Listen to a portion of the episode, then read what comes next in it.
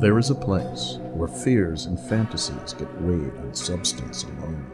Legends and lores are examined in a fresh light. Conspiracy theory meets conspiracy fact. Abandon your defenses. Embrace the possibilities. Step beyond the threshold into other realms. Was there ready to fall asleep and I felt a pulse.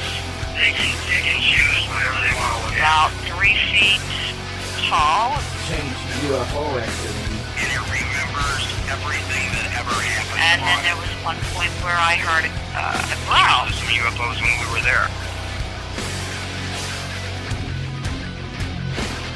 I want to know the truth. My name's Des. Uh, we're at Star Drop here. Uh, this is for Threshold Radio. And I'm standing here with a young lady. And your name? Kim, Kim. And uh, do you work here at Star Drop? I do. Okay, well, tell me briefly what you do here. I work in the gift shop here at the gift shop. Okay. And you have a little story to tell us about your daughter. I, when she was two or three, and maybe up to five or six, she would see orbs in her bedroom at the nighttime. Um, just, you know, yeah, we couldn't figure out what it was for the longest time, but that's what I believe it is. Okay, what did she actually tell you? That she would see like, like lights. She would see lots of lights coming out of the, out of the, the ceiling. Out of the ceiling. Yeah.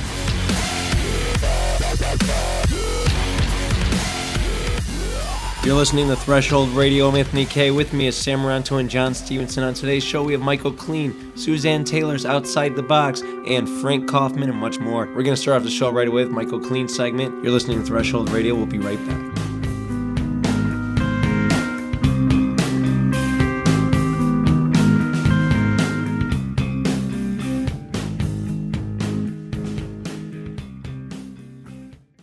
TheEdgeOnAir.com and Thresholds into Other Realms present Thresholds Radio, a weekly show dedicated to all things paranormal. Join your hosts Sam Moranto, John Stevenson, and Anthony Kopp Fridays from 10 to 11 p.m. for an expedition beyond your most unexplainable dreams. With new guests every week, Thresholds Radio will bend your views on reality. That's Friday nights 10 to 11 on TheEdgeOnAir.com. For more info on Thresholds Radio, visit UFO-info.com.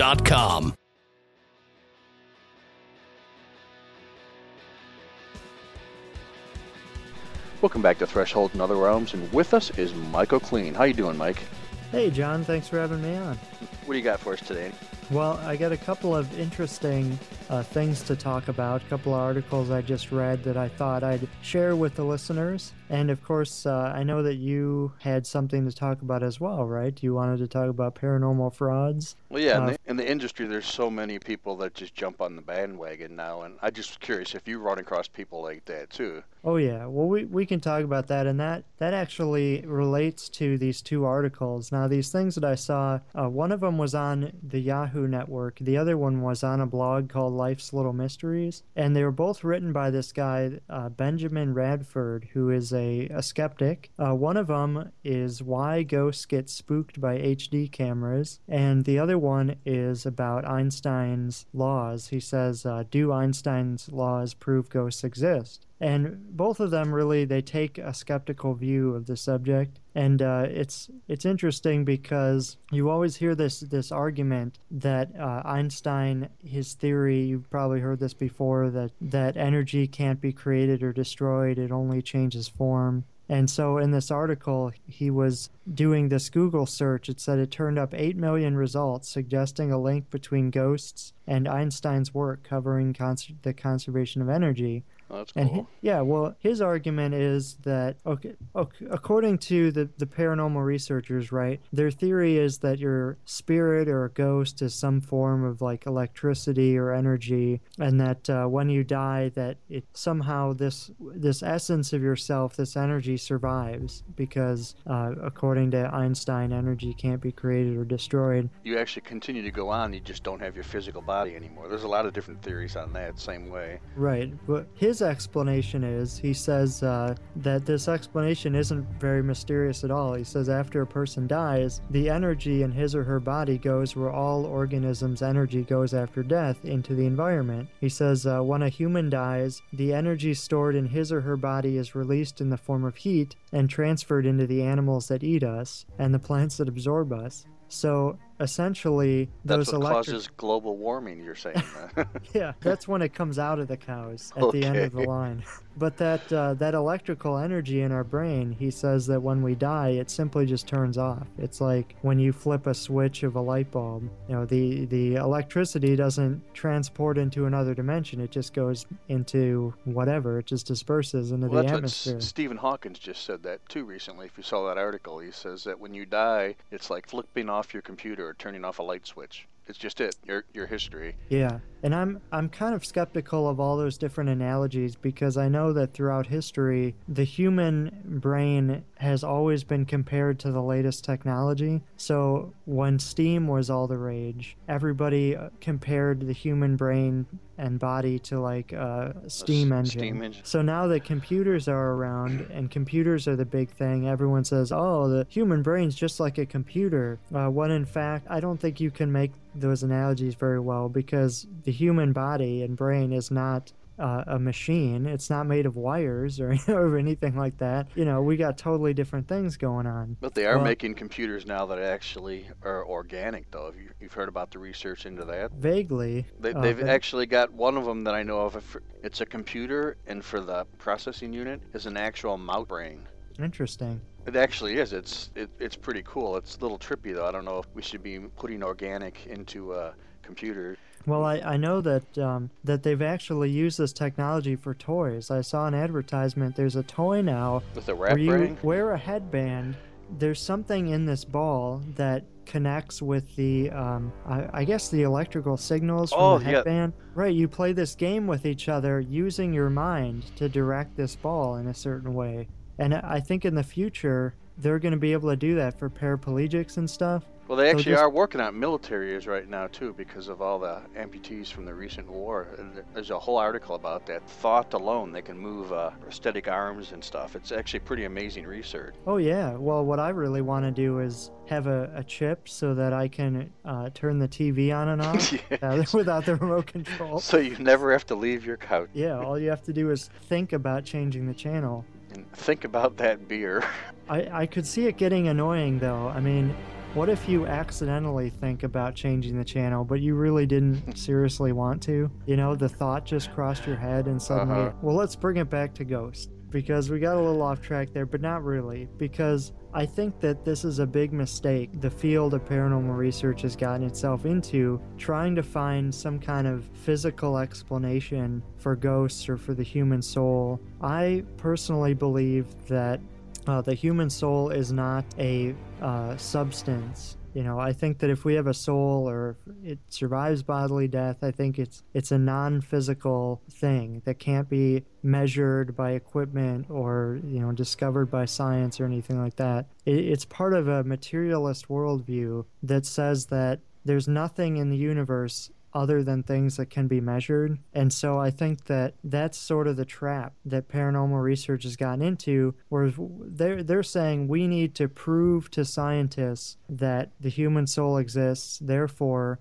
we need to use scientific methods in order to capture this on tape or, or you know through some sort of measurements or readings personally i think that's a totally wrong approach. And it it lends itself to articles like this because people who are really engaged in science can simply say well th- you're just misunderstanding what einstein was saying you know and that, i guess that's what this author this article is is trying to say. But uh, but he also I, I do think that there's a problem with this because the other article that he wrote uh, why ghosts get spooked by hd cameras basically what he's saying is now that there are so many cameras out there you know everybody like on your iphone right now you have a better camera than uh, someone in hollywood would have had 10 years ago Well, yeah, the technology is just going on and on and on. well so his question is how come there aren't more ghost photos out there because these cameras uh, the the evidence should improve as the cameras improve but he claims that these high definition cameras actually reduce uh, ghosts on film because they they um, here I'll, I'll just read what his explanation is. He says uh, high definition provides more image information, which helps identify things often mistaken for ghosts, such as random shadows, unnoticed reflections, and video artifacts. Uh, he says with those ghost imposters more easily dismissed, any real ghostly images should be sharper and clearer than ever before. Uh, the age of amateurs posting questionable video evidence of the paranormal should be coming to an end. Yeah, I doubt that. So he says uh, professional ghost hunters might well continue using cameras that produce low quality images. After all, that's where the ghosts appear. Now, I think he's being a little facetious there. You know, a lot of these skeptical articles, I appreciate what they're doing. I, I appreciate looking at this from a different angle. But what I would like to know is what is the explanation for things like EVPs? Because it seems like to me there's only two explanations. Either every one of them you've ever heard is a fraud and somebody deliberately recorded it, or it should be an amazing discovery. But you never read any skeptical inquiry into EVPs because it's hard for them to dismiss that. Right. Well, the way I look at an EVP too, I've I've caught them myself, and a couple, you know, quite amazing. But an EVP is something we don't know. Is it a ghost? I don't know that for sure. I'm assuming Right, that. you don't know what the origin I of mean, it it it could be uh, it could be anything. It could be actually interdimensional, or I mean, all kinds of things. We don't know. All we know is it's a voice that's coming from nowhere. It could be one of those things you were discussing a little bit earlier. Somebody's soul that passed away. Um, we just have no idea, but we do know it. It's not imaginary. The EVPs are real, and they do get picked up. Yeah, but it's it's very hard to dismiss them. Well, I, I guess in a certain way it easy it is easy to dismiss them because if you're if you're a hardcore skeptic, you're just gonna think everyone you hear is fake. Right. So they could just say, oh well, that person went and recorded it themselves. And some of them, you know, I think that on some of these shows, uh, like well, maybe we shouldn't name any any names, but it seems like the EVPs they play sound like the same voice filtered through a computer to to make it sound spooky. It, it might be. Yeah, so in that sense, you can dismiss those. But on the other hand, I mean, how do you account for sounds that you record that that that are actually hear? clear and they weren't filtered. I mean, actually, like the one EVP I got was very clear, distinctively a voice, and it wasn't filtered or anything. So, you know, it wasn't run through nothing. If you take something and you run it through enough filters and modify it, you can actually make it to say things. Yeah, well, my my favorite is one in in EVP uh, tells you something that you didn't know before. Like for instance, uh, winning numbers to the lottery. like something about the place. Like there's a place called Tinker Swiss Cottage up here in Rockford. Uh huh. and uh, a paranormal investigative team got an EVP that of a woman saying, "I don't like trains. Trains bring death." Uh, Yeah. When when a train was going by in the background, and you can hear other people like talking, and they when they uh, played it back, they heard this, and it's very clear. If you uh, play it back, you'll hear this woman saying it. It's not really something you can debate. I mean, it's it's not just like garbled nonsense. It's a clear voice. And the the owner of the cottage, uh, or one of the employees rather, took this information to the local library and the genealogical department, and he asked the woman, "What could it mean? Like, why would somebody think that a train was bringing death or something in that area?" And he found a couple of things that he didn't know before. That one of the things was that the the owner of the cottage, uh, Mr. Tinker, he had gotten hit by a train and lost his foot. So that's one explanation. Or the other one is during the influenza epidemic, there used to be a military base there, and a lot of the soldiers got sick and died, and the train would bring the dead soldiers past the house every day. Uh, and so those are two things that he didn't know about the, the And that, place. that would before. definitely be train bringing death, the one with the soldiers, too. Right, and it's interesting because if you were gonna fake an EVP, what like why would you be that specific?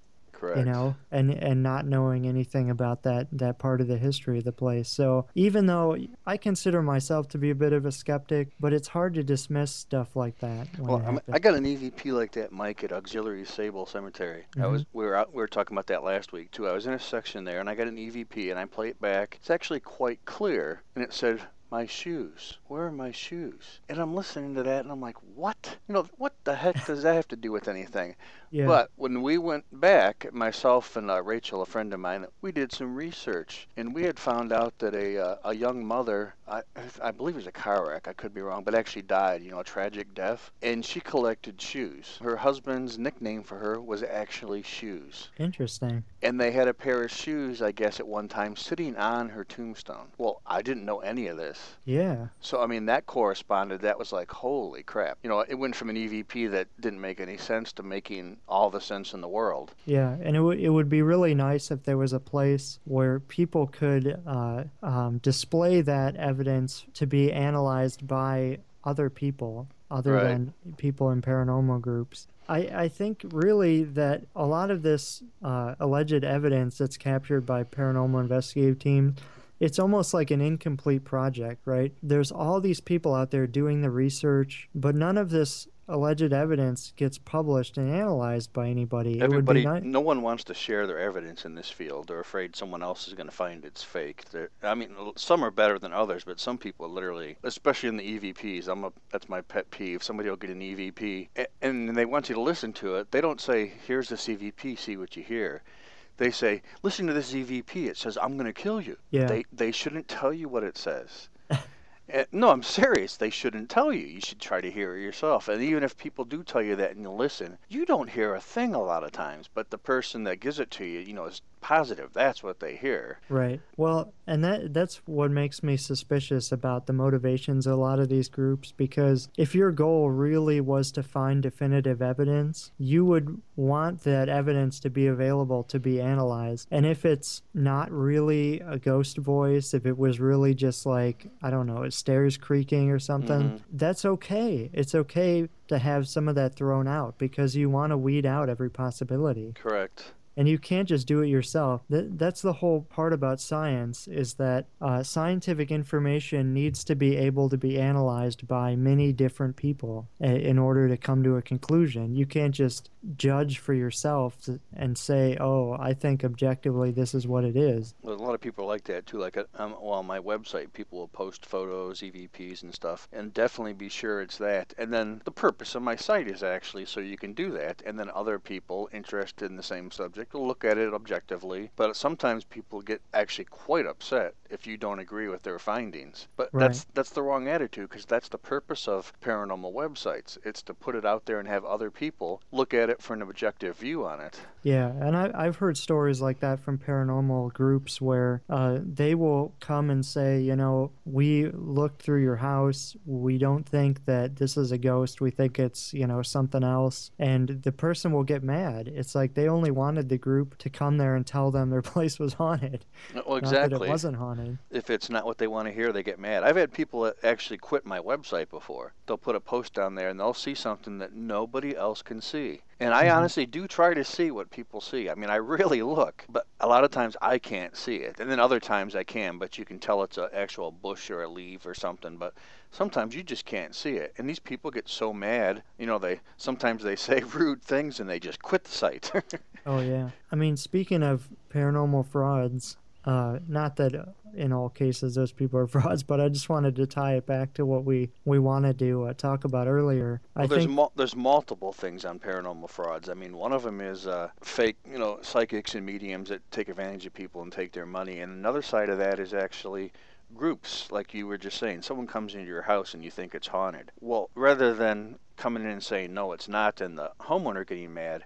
A lot of these groups will go in and say, "Oh, yes, it is. We sense this," which is pure bull too. I've actually, uh, Jason Sullivan, he was on the show before, uh, and he was saying that at his home, he uh, it wasn't haunted, but he had I forgot what it was, three or four different groups go in there, and he gave them the story that he heard weird things and he wanted them to go in and investigate the house. And this Uh-huh. was just because he wanted to prove a point to how dishonest these groups are. And I forgot what it was. Three or four groups went in. Every one of those groups declared his house was haunted. From complete, you know, Satan's there himself to a poltergeist. They all had different versions, but everyone came back and said yes, it was haunted. That's 100% genuine fraud right there. Yeah, yeah, and that's that really fuels the fire of skeptics because when they do find that somebody has faked this evidence or, or anything like that, then they just discount the whole area of interest. They say, Correct. "Oh well, this guy was doing it fraudulently, so all these groups must be." And they say, and the other one is the fake psychics, readers, and that's you see them. Every town has them. You're you're in Rockford, isn't that where you are in Rockford now? I'm sure you got them too. Every town has them. There's a sign oh, yeah, in front we, of someone's we have our house.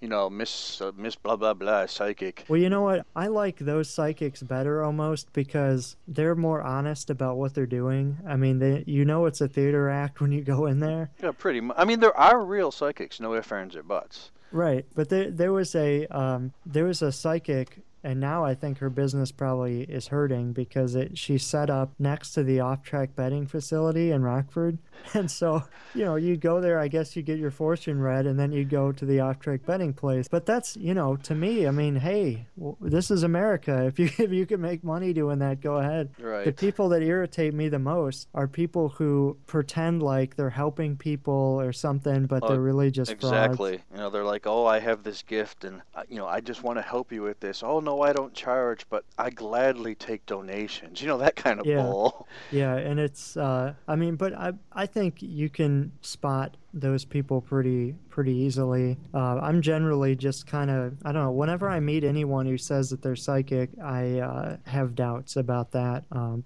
until I get to know them a little bit more. Now, I'm not saying that there aren't some people that do have uh, abilities of that nature, but I think it's far fewer people than you you meet Oh, I believe a lot so of these too. conventions. They use stuff. the term uh, reader now too, and uh, feeler, and they got all these fancy words for it. It's all the same thing though. Yeah, but I, I always love it when uh, I go to one of these conferences and there's there's a guy who's like a um, a bone reader or some something and he, he charges like 25 bucks for 15 minutes. Like I think I'll keep the 25 bucks, thanks. I know. Well, see, those are those are the ones that gives you the bad name too, and there's a lot of those. And unfortunately, there's a lot of suckers lined up to give them the money. Yeah. So you know, can you blame them in one hand? I mean, it, it's a matter of common sense too. You know, you know, if they're stupid enough to pay them, what can you say? Some people just they just don't have enough common sense to realize that they're being taken advantage of. I actually Well, know I know one instance where this psychic was giving readings, and it was a free event. This person loves to promote their free events because it makes them look better in their own eyes. But they they were giving readings all night long. The funny thing was, is we a few of us people were keeping track of these things, and Mhm. throughout the night, various guys got identical readings. you know, little fishy there. But Yeah. you know, we'd have someone coming back two, three hours later. You know, not to be suspicious, but they got carbon copy identical readings. Huh. You know, to me, isn't that a huge red flag? So what, what do you think was going on there? 100% fake. Well, I mean, no doubt. That's fake. How could you possibly give multiple people the same readings? So the, these are different people. Different people. Yeah. Yeah, that's uh sure and it's supposed to be secret so those people aren't really Correct. But we, know. but we were all discussing it beforehand because we already knew this person was a fake. yeah. So everyone told their secret readings.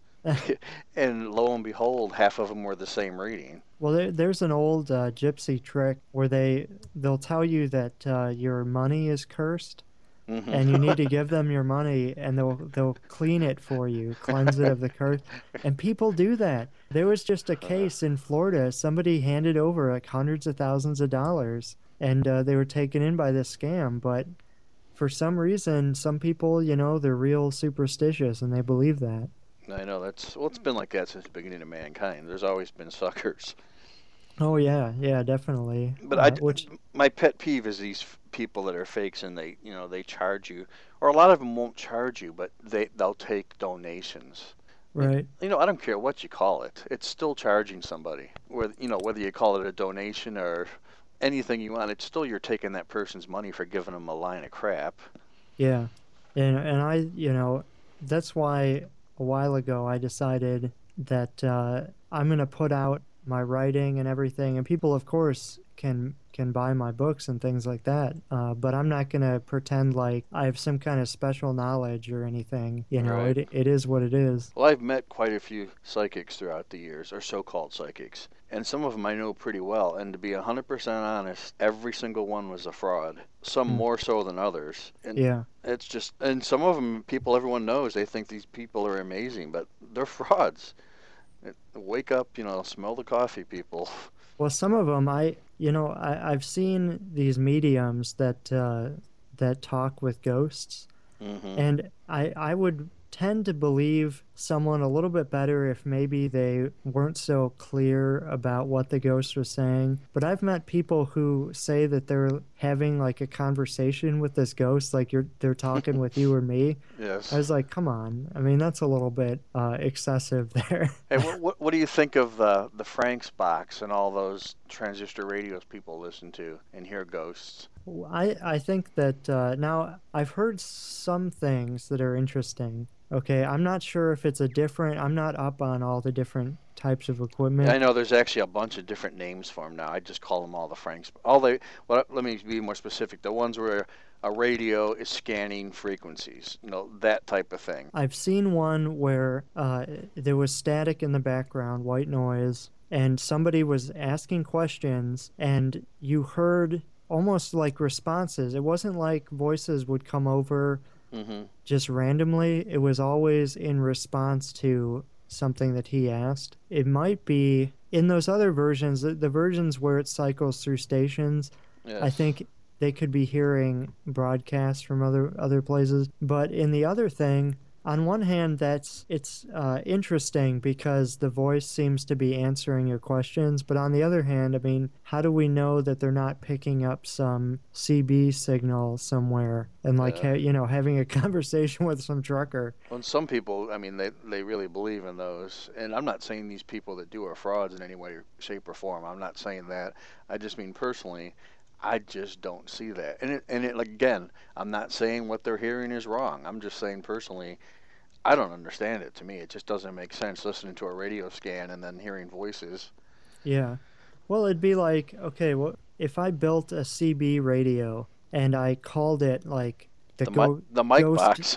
yeah, the, or the, the ghost voice box or something. I'm like, you can ask this questions and the ghost voice will come up. I bet you there are people out there who really would believe that oh, I guarantee it. there's dead people on the other line when it's really just, you know, a truck driver or something. there you go. Go to one of those psychic fairs, have your psychic mic radio, and then I'll be behind the scenes on the other psychic mic radio talking. Yeah, and I could, I could ask questions and you, you could have very specific answers. And people would be amazed by that. well, people do do that too. I mean, there's no doubt that's that's the beginning of the psychic frauds. That was way back. They used to like hide in other rooms and do that. There was a whole big thing back then. Well, it had to have been after the invention of the radio. So, I mean, we're talking 1930s, something like that. But really, the, the height of the spiritualist movement was in the late 1900 or 1800s, hmm and then it kind of tapered off after that. I think World War One and the Great Depression kind of took people's attention away from, from the paranormal. From the ghosts. Yeah, so these things have come and gone. Although there is a spiritualist community outside of Rockford. I don't know if you were aware of that. Oh, is there like a cult or something? Well, no, it's I, I guess they turned spiritualism into a religion. And I had no idea. I thought that all spiritualists disappeared back in like the 1920s, but apparently some have have uh, lingered on and Hidden continued. Rockford. yeah, they continue to do their thing. So uh, I, we could tell the listeners that you and I are going to be at Munger Road this weekend because uh, we're recording this on Thursday and it airs on Sunday. So by the time it airs, we're already back, hopefully.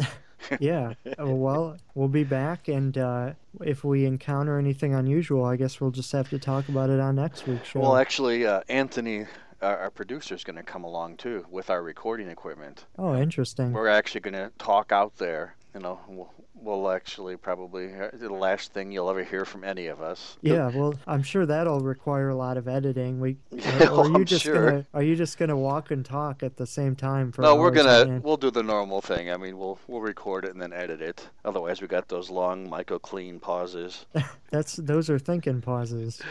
Well, most of the audience doesn't know they're there because of the magic of editing. Yeah. Well, when we uh, or you start doing live radio, not gonna be able to do that. In reality, Mike will say a sentence and pause 30 seconds between words, but you guys don't hear that. And it's really it's better that way.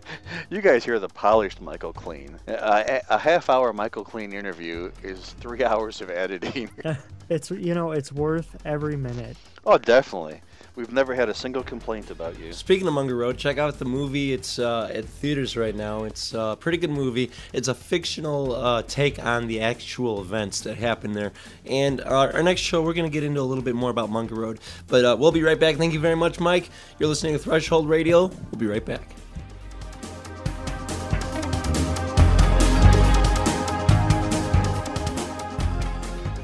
TheEdgeOnAir.com and Thresholds into Other Realms present Thresholds Radio, a weekly show dedicated to all things paranormal. Join your hosts Sam Moranto, John Stevenson, and Anthony Kopp Fridays from 10 to 11 p.m. for an expedition beyond your most unexplainable dreams. With new guests every week, Thresholds Radio will bend your views on reality. That's Friday nights 10 to 11 on TheEdgeOnAir.com. For more info on Thresholds Radio, visit UFO-info.com.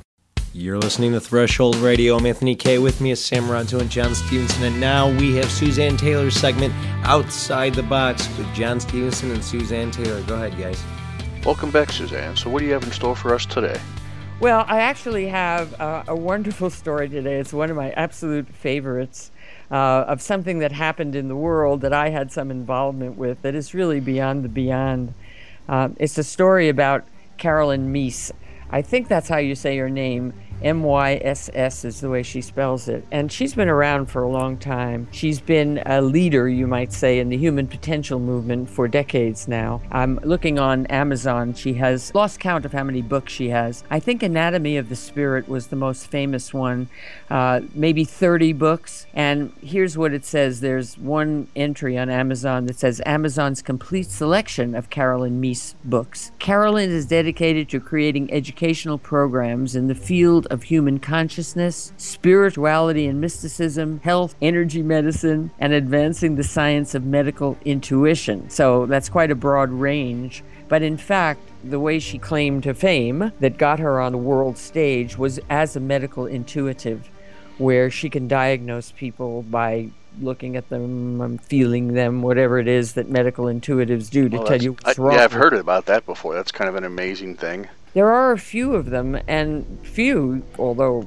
maybe there's millions of them we don't know about. But anyway, they're, it's such a really extraordinary capacity, and doctors use them. They, they get used in medical situations, particularly where the doctors are stumped. But whatever, it's it's quite a talent. It, it's just, you know, what can we say about things like this? That in itself. But that's not what we're going to talk about today. What we're going to talk about is what she calls her favorite story of her entire professional career that she tells on tapes and print and and that I had an involvement with strange but true.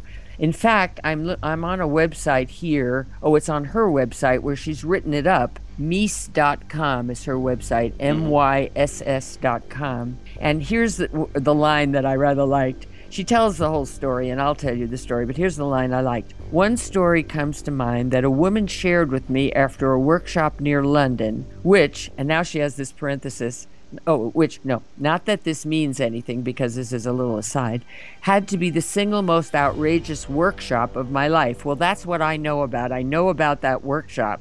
The story is the story, but the workshop is where the story occurred. Mm-hmm. So I'm I'm a little uncertain whether to tell you the story. I think I'll tell you the outrageous part of it first, and then I'll tell you the story. So Well, here's the out, yeah, because I'm involved in the outrageous part of it. And I can't remember what year it was. I can't even remember what decade it was. I can't remember if it was the 80s or the 90s. It was a long time ago, right? It doesn't. It doesn't even. It doesn't matter, you know. 80s and 90s just kind of blended together. I was trying to figure out what was I doing then and what was my involvement. That I couldn't figure it out, so we just have to leave it at that. I think it was the 90s actually, but it doesn't matter, as I say. So I had this friend. She was a European um, living in England, I think she was a German girl living in England. I have not been in touch with her for a long time. And in fact, it was over this episode that I really lost my friendship with her. So, my friendship with her, I actually uh, spent some time with her. And the reason I guess it's the 90s is this time I spent with her had some involvement with the crop circles. And of course, the reason I'm doing this segment is I'm on your stage because of my crop circle involvement. Well, I would have, yeah, I actually would have never met you if it wasn't for your crop circle involvement. Indeed. So I am the uh, filmmaker for What on Earth Inside the Crop Circle Mystery that everybody can look up on Crop Circle And Movie. the crop circle queen, don't forget that. Well, that is the moniker that I use around online. So when you see Crop Circle Queen, that's me. The I want to just tell your listeners, in case they're not on your website, it's cropcirclemovie.com, and we've put an extra bonus piece of material in. If you go slash radio, you'll get a bonus piece from my DVD. So it's cropcirclemovie.com slash radio. That is Okay. really a good DVD. I mean, I saw it myself, and I got to admit, it's a very good one. Well, you know, it's a real Hollywood movie. We didn't do it like a plain old, you know, video, like a lot of people take videos and market them. But this is a Hollywood movie. This has a composer, and it's been done to, you know, Hollywood standards. And in fact, it got a very good review in the New York Times. My sort of main, one of my main claims to fame. They had not done a story on crop circles, mentioned crop circles for decades, and here my movie gets a good review, which is a little miracle. But anyway, back to the miracle we're going to be talking about, which is which, which is that it is a miracle on our. That's our subject. So so she writes this. This had to be the single most outrageous workshop of my life, and I'm telling you about that. So this German girl was the producer of that workshop, and she's my friend. It wasn't a workshop. Caroline is glossing over what it really was because she's not going to tell that story because it's irrelevant, except that it, it is very interesting that it was the single most outrageous workshop of her life because she was booked by my then friend to be the featured speaker at Wembley Stadium at a conference in the New Age, whatever the subject. It didn't matter. It was a New Age conference, mm-hmm. those conferences where you have many speakers, but Caroline was the main speaker. And Wembley Stadium is huge thousands of people. It's a stadium. And Caroline was that popular. We don't hear her name that much now, but in her most famous day, she was hugely popular. She was like Deepak Chopra. Everybody knew who Caroline Myss was. Maybe they do now, too, because she really is wonderful. She writes fabulous books. They really inspire you to your own personal power and very illustrious figure. So my friend has her booked as the featured thing, but now I know what my friend is doing.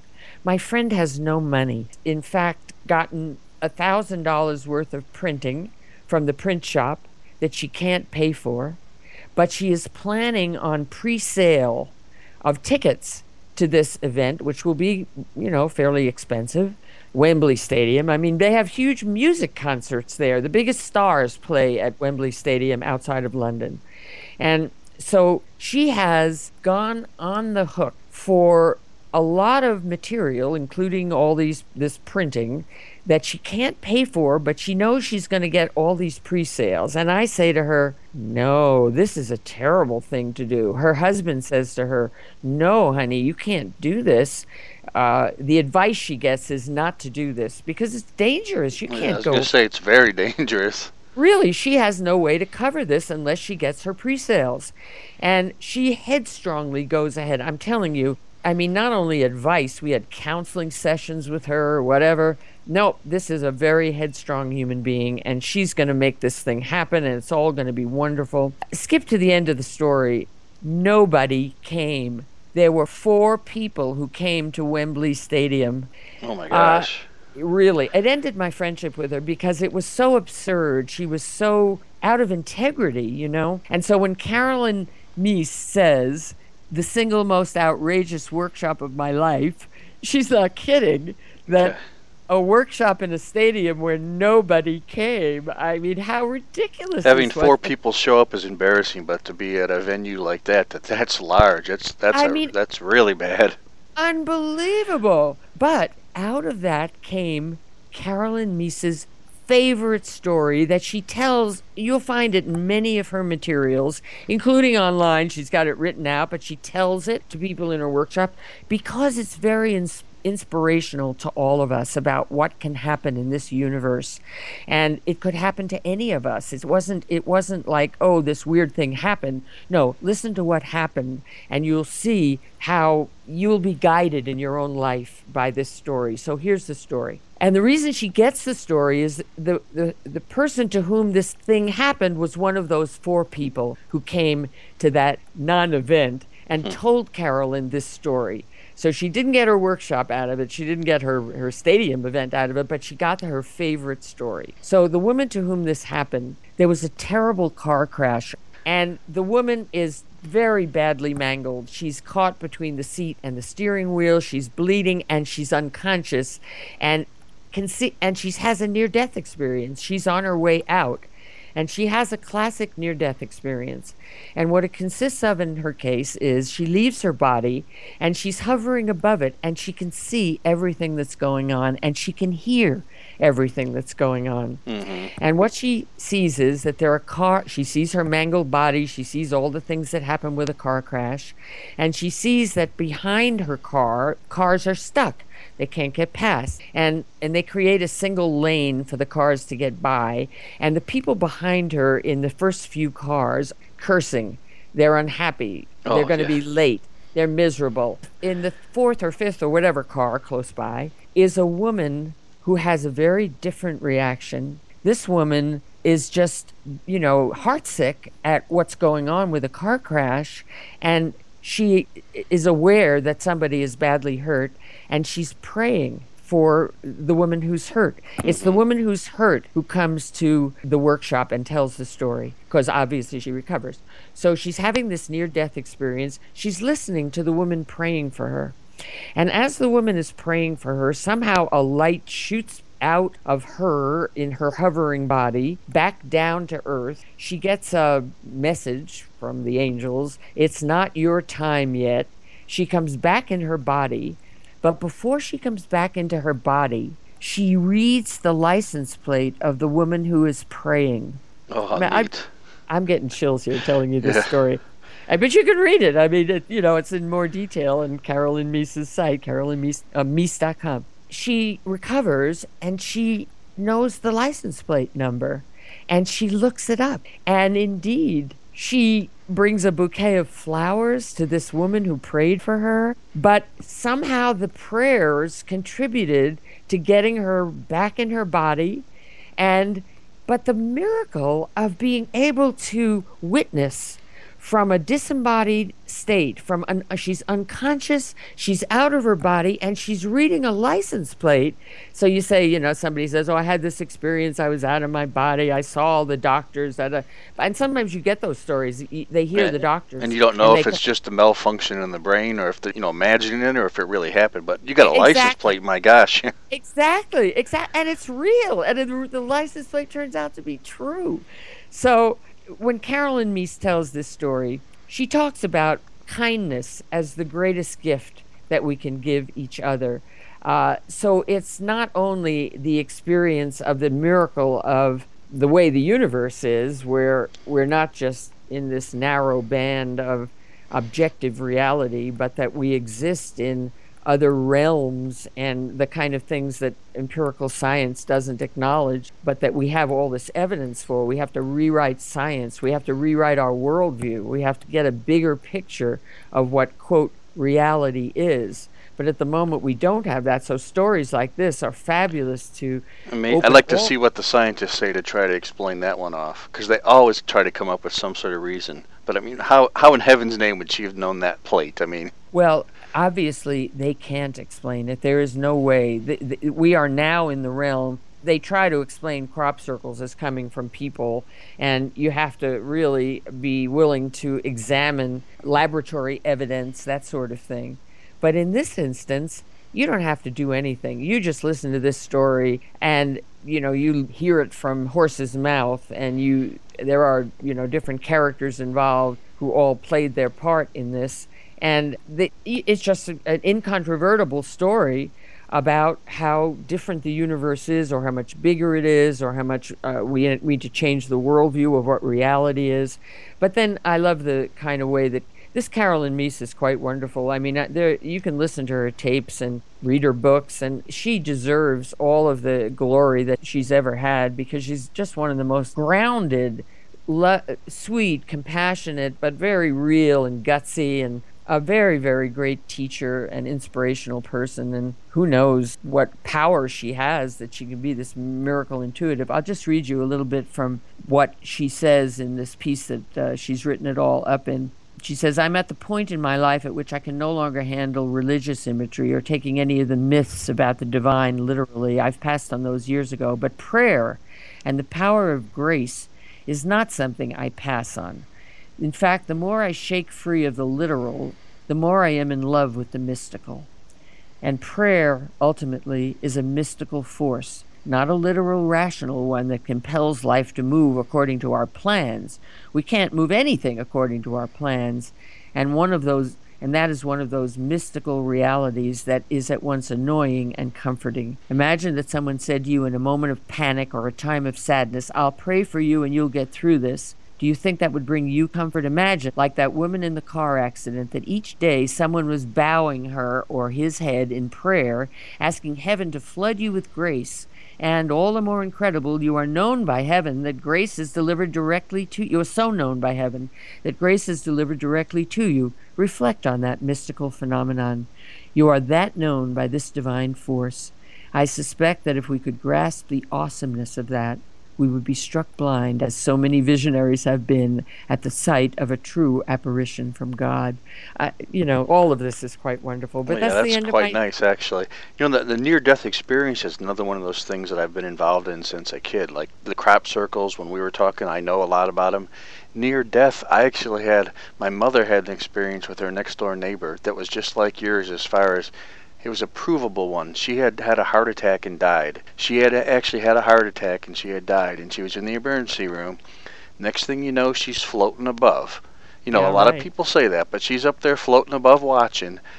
And uh, they were trying to bring her back with those pads, you know, where they hit you and you jump up in the air. Yeah, and yeah. They kept doing that, nothing was happening. And one of the doctors like, just call it. I got a golf game. And the other doctor's like, no, we should continue. He's like, oh, I got to get to my golf game. Well, they did it again, and she came back. And the first thing she did when she recovered enough to move is she asked that doctor, she's like, come here. She smacked him in the head and said, how dare you want to go to golf over trying to save my life? I And- thought, and she- that- I thought maybe she'd ask him what his score was. no, but that, that was a true story, and that's another one. You know, I she, got it. She wouldn't have known that.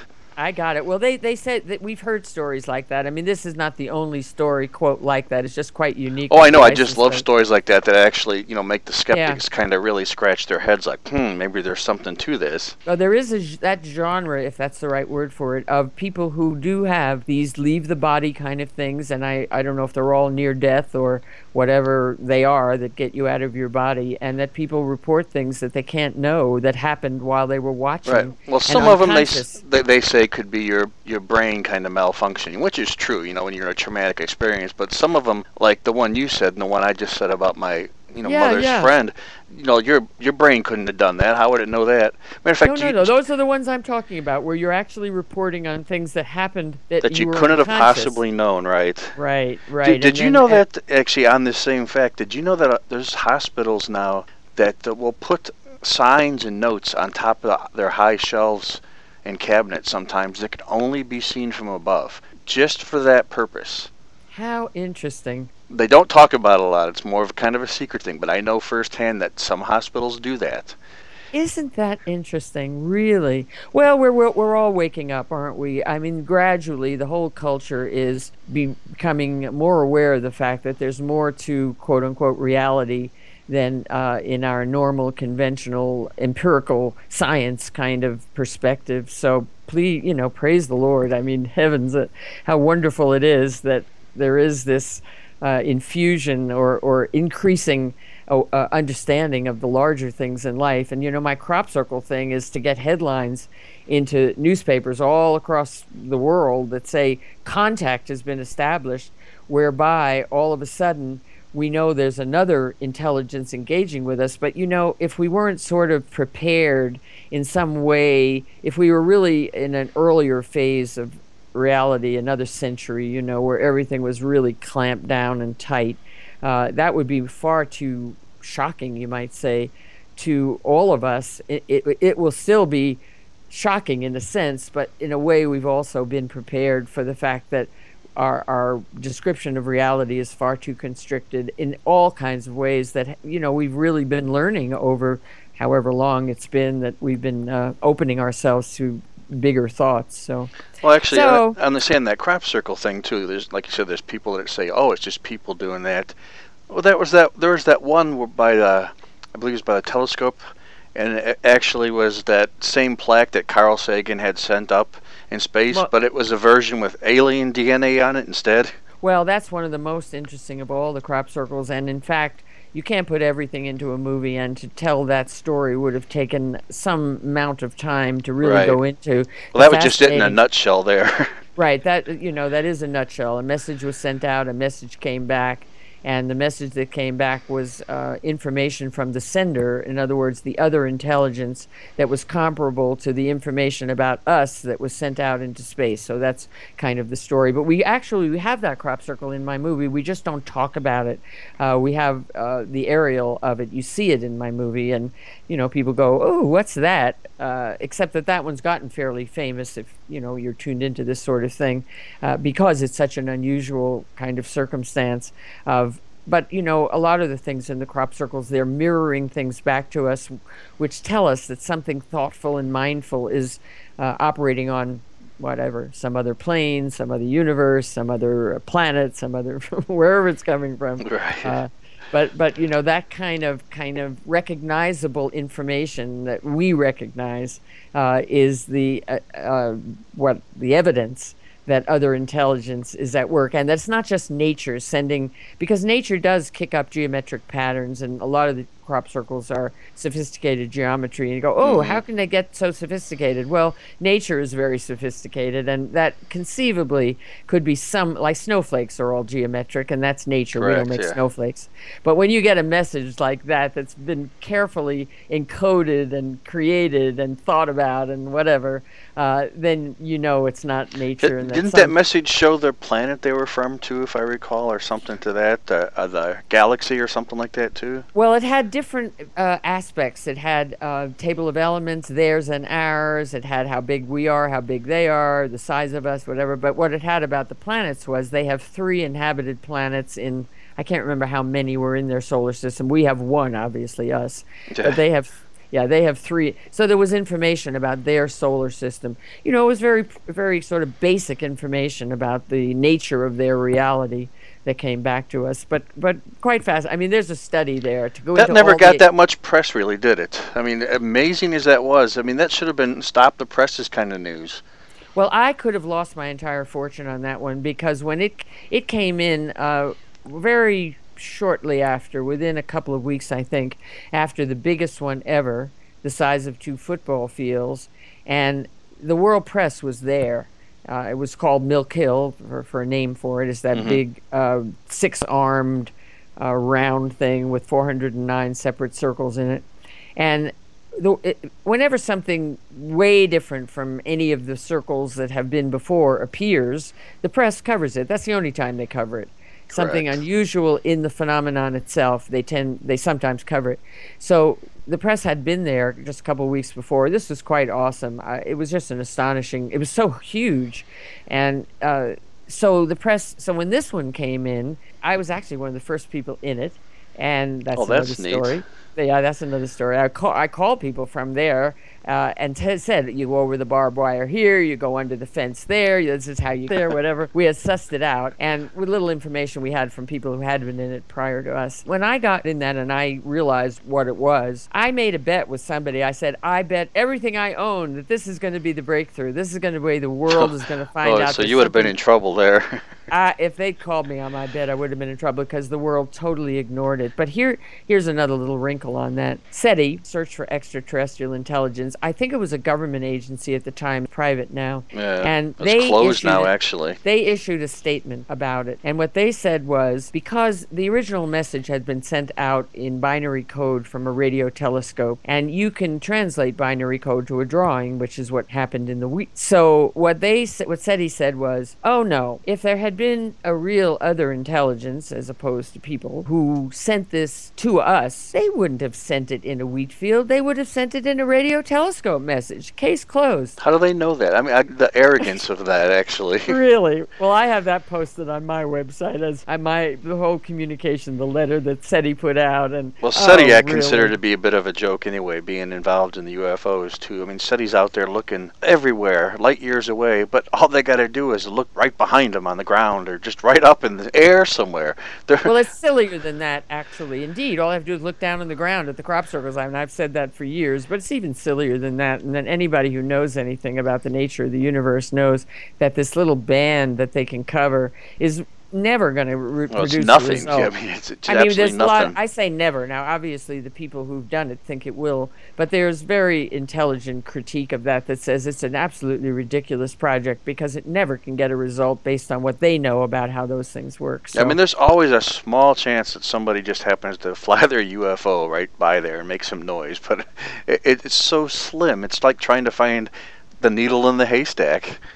Well, they're not looking for no, they're not looking for UFOs. What they're looking for looking is for a, audio. a signal that's coming from Right. another intelligence. Because if you were going to try to find others in the universe, you'd send out a signal. I, I guess we send out a signal, but because of whatever, whatever, that will never get a response, according to the authoritative enough people that I. Re- I hear what they say, and I think, right, that SETI project is some kind of.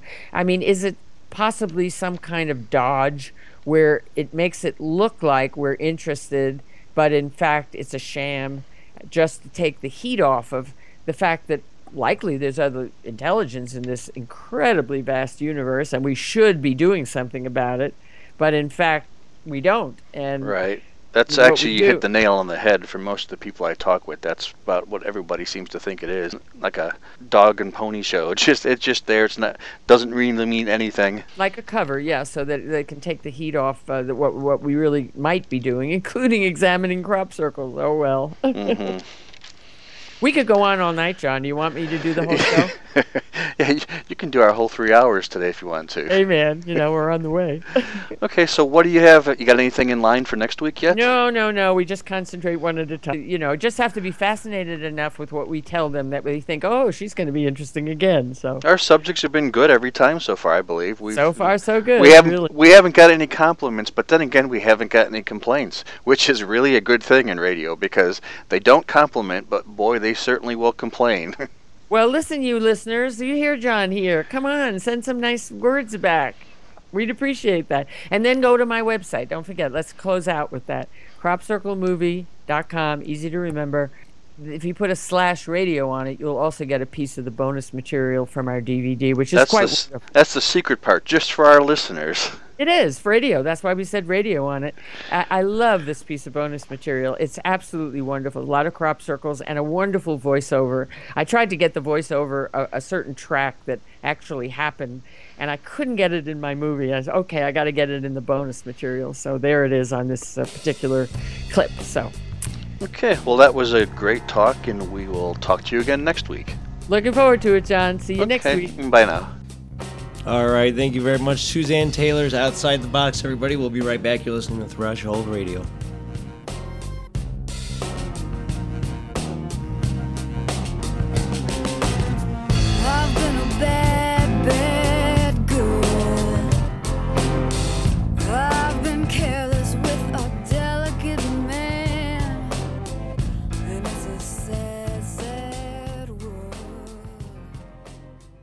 TheEdgeOnAir.com and Thresholds into Other Realms present Thresholds Radio, a weekly show dedicated to all things paranormal. Join your hosts Sam Moranto, John Stevenson, and Anthony Kopp Fridays from 10 to 11 p.m. for an expedition beyond your most unexplainable dreams. With new guests every week, Thresholds Radio will bend your views on reality. That's Friday nights 10 to 11 on TheEdgeOnAir.com. For more info on Thresholds Radio, visit UFO-info.com. My name's Anthony Gay. With me is Sam Moranto and John Stevenson. You're listening to Threshold Radio. Right now, we have Frank Coffman uh, telling us a little bit how to, uh, well, telling us the principles and how to understand uh, the camera and how to capture a great image, especially a UFO um, a ghost, something of that matter. A lot of these things are hard to capture, especially at night. Uh, a lot that's why you'll see a lot of blurry UFO photos. Now, Frank's going to tell you the professional way on how to capture a clear, perfect image of a UFO or uh, a ghost or something of that matter. So here's Frank Coffman. Here today to talk about photography and uh, as it relates to especially investigations and, and possible recording of UFO activity. The uh, as I say, this the STAR report, as it's going to be called, probably one page in the journal, uh, will be specialized on studies that, that, the STAR team has done on investigations. A case out on the uh, Carolina coast, or not far from the coast, the month before, where uh, a fellow in a boat sighted what he thought was a, a huge cylindrical object. Turned out to be a blimp hangar reflected on the water. So uh, we, we do investigations and uncover obviously mistaken identity things too. Uh, again, we're always looking for the objective analysis of, of the truth. Contact info for me, and if you want to get in touch with me, is fairly simple. This is not, not my college address, but it's an easy to remember one. Uh, just F. Coffman, C O F F M A N, at POBox.com. No periods, it's just POBOX.com. It's an email forwarding system everybody, almost everyone, has a cell phone these days that usually has a camera built in. The quality of those is improving, but not uh, not significantly. And uh, while who knows what strides will be made in the next year or two, that may be completely adequate for most purposes. But I, th- I think the first order of business for all people interested in in investigation, or at least even in the UFO phenomenon, would be to have a camera. the uh, you know that's that's pretty much it. If you're out there and you see and you make a sighting and don't have a camera, then there's no way to take a picture of it. So this is a, an advice we give to, to modern day journalists since things are merging into. Used to be the case you'd send out a reporter and a photographer uh, to cover the the story, whatever it may be, and uh, more and more these days, the, the, the, reporter is also a photo or even cine journalist uh, with, uh, with the uh, MP3 recorder, with digital video capability, with, you know, do the report and the whole thing. So obviously, if you're if you're cameraless, there's not not much of a way to uh, to get the good photo. Uh, a big question over the last several years has been film versus digital. And only a couple years ago, I was advocating film as the choice still. I think I've, I've changed my mind on that. There are advantages to film, which I'll go into, but digital has pretty much taken over. There are still, in the history of photography, of course, we've come a long way since uh, a fellow named Niepce in France in 1823 and, you know, for, did the first true photograph. It's a, a thing that was exposed all day long. Uh, on a piece of stone covered with bitumen. Uh, there are pictures available online and stuff, but by the 1840s and 50s, uh, photography was pretty much underway. The Civil War era, you've all seen the amazing images from that 1860s period. And uh, there's still folks out there doing glass plate negatives, like the old, you know, lots of poisonous chemicals, soak the, the glass plate, take the Civil War era uh, picture. But a guy named Eastman invented film near the end of that century, and film's pretty much been the standard uh, for quite a few years now, a century or so. I think we're beyond the cusp of that. I think it's changed over, and digital is now the norm, and the quality is there. And my other advice on film versus digital just a couple, three years ago was that film was the better choice because it was and still is actually much harder to fudge. uh, it's, it's tough to fake a, a film negative and get away with it. Uh, what's happened with the, uh, the rise of, of digital uh, interpretation is that the digital photo is now fairly easy to, to find out if it's a fake also. There are specialists who can look at, the, at all the pixels and see if, if something's been tampered with. So uh, I think it's uh, is probably shifting over to the digital uh, area. One thing that a lot of people don't do, even if they buy the, you know, and I, they've, they made such strides in digital equipment that the small compact digital camera, a really good one, can be had for $100, $200, something like that. may seem like even even four or five hundred dollars may seem like a, a big invest, investment initially, but of course one of the big advantages of digital is that you don't have to pay for anything after that, except for the memory card which you can erase. It's pretty much a limitless supply of photos that you have at hand, and they can be uh, they can be saved in multiple formats, overwritten, erased. There's no cost for the initial film because there is none. There's no processing cost. So in the long run, it's a, it's a good investment. They make cameras now that are so so full of features and so compact. Uh, I'm I've shifted over to being kind of a Canon guy myself. I, I've shot Nikon equipment before quite a bit. Many of the cameras can set, as you see, their M is full manual where you set everything. Where probably most, except for good amateurs and professionals, they don't probably set both aperture and that's the width of the lens opening and also the duration of the exposure, the time.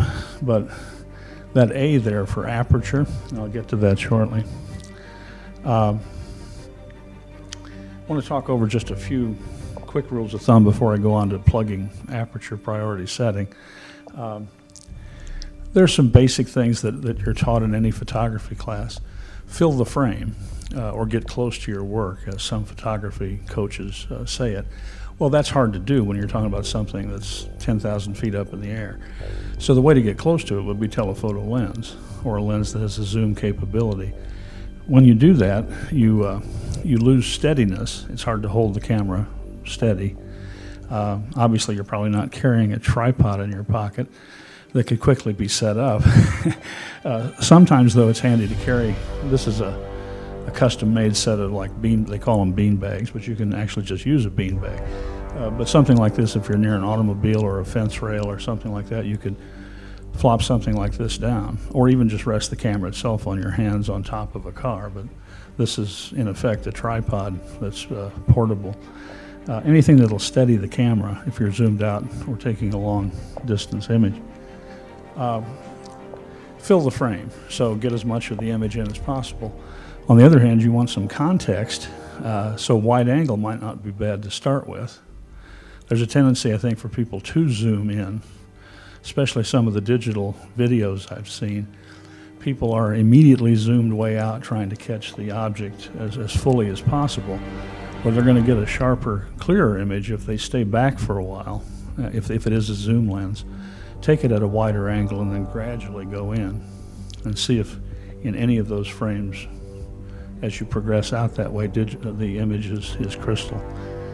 Um, the rule of thirds uh, is a an art photography theory. if you can imagine a tic tac toe uh, game placed over the frame of the window of the, of the picture, the, the art photographer will usually try to place the object of, of attention, the center of, of interest, at one of those points of intersection, a third of the way down or up or in, left or right. In press photography, though, in journalism, and in this type of photography we're talking about here, put the thing in the center of the frame. Okay, don't try to get artsy with it. Just shoot straight at and make sure you get the subject. Would be the the breaking of this rule here. Um, the stable platform I've already already mentioned. You see at the this is a, I wish I had a couple lenses that are f 1.4. They'll cost you about a grand or so if you get to that sort of quality lens. The brighter the lens or the potential brightness is a, is an index of how good the lens is. Uh, most cameras don't go down below about f2.8 or 2. It's a pretty good lens. f1.8, things like that. Nikon still makes a 1.1 lens. I think it costs 7,500 or something for the 50 for the 50 millimeter standard focal length. You see f22 out here. Now, what happens? Uh, photography was developed and invented way back when with a actually the, the theory of it's been known for you know for a couple thousand years or so. Uh, a thing called a camera obscura. Uh, they found that in a very dark room, the words in Latin mean dark room. Uh, if you put a pin a pinhole in in an opening on one wall, that an image upside down and reversed of whatever's outside will appear on the other wall. It's the light squeezes through and forms a, an upside down, sort of like the old cameras, sort of like any camera actually, but we have corrections in the modern ones. Um, and that pinhole type is, is closer to f22 where you are there. That's a very now what you'll get is a very sharp image near to far. It has great depth of field. But at night, especially, or, or low light conditions, you want to set the aperture of your camera, especially when you get to twilight or thereafter, have it set on A, aperture priority, and the widest opening your camera will allow, which it would probably be somewhere like 2 or 2.8. Now, what that means is it also encourages a faster photo because the more light that comes in, uh, the less time is needed to expose or in digital to, to record the image. So there's a, a two-way plus there. Uh, by setting it for A uh, and, and opening it wide up, notice the lower the number, the wider the opening, uh, you have the best chance of catching an image in a darker or darkened situation. The other thing we'll do, the camera will, with that priority will automatically choose the faster uh, exposure time. So a thousandth of a second or whatever, or at night it might even take a tenth of a second, but it'll still let whatever lights there in. These are called F numbers sometimes, or F stops. Uh, they can be set on any manual camera. There's usually a ring that allows the setting on a film camera. All right, that was Frank Coffman trying to tell us a little bit about how to capture a UFO ghost, something uh, professionally capture a good picture, good image uh, through a camera. We'll be right back. You're listening to Threshold Radio. Just another lesson learned. Wear a scarf or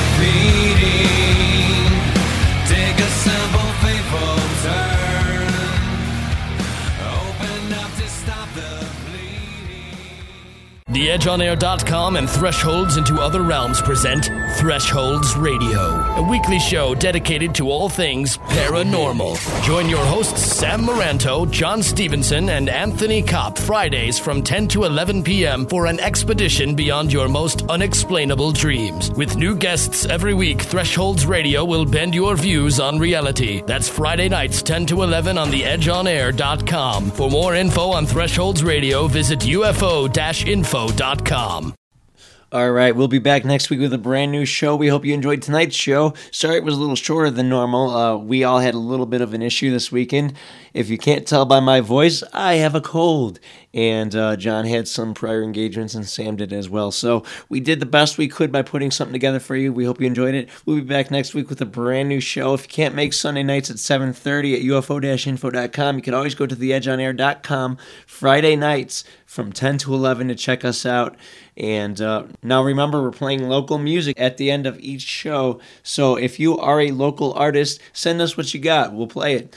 Uh, right now, we're just playing my stuff because nobody sent me anything. So uh, this is uh, The Evil Gin, which is my band, and the song is called The Following. We'll see you next week. Thanks for joining us.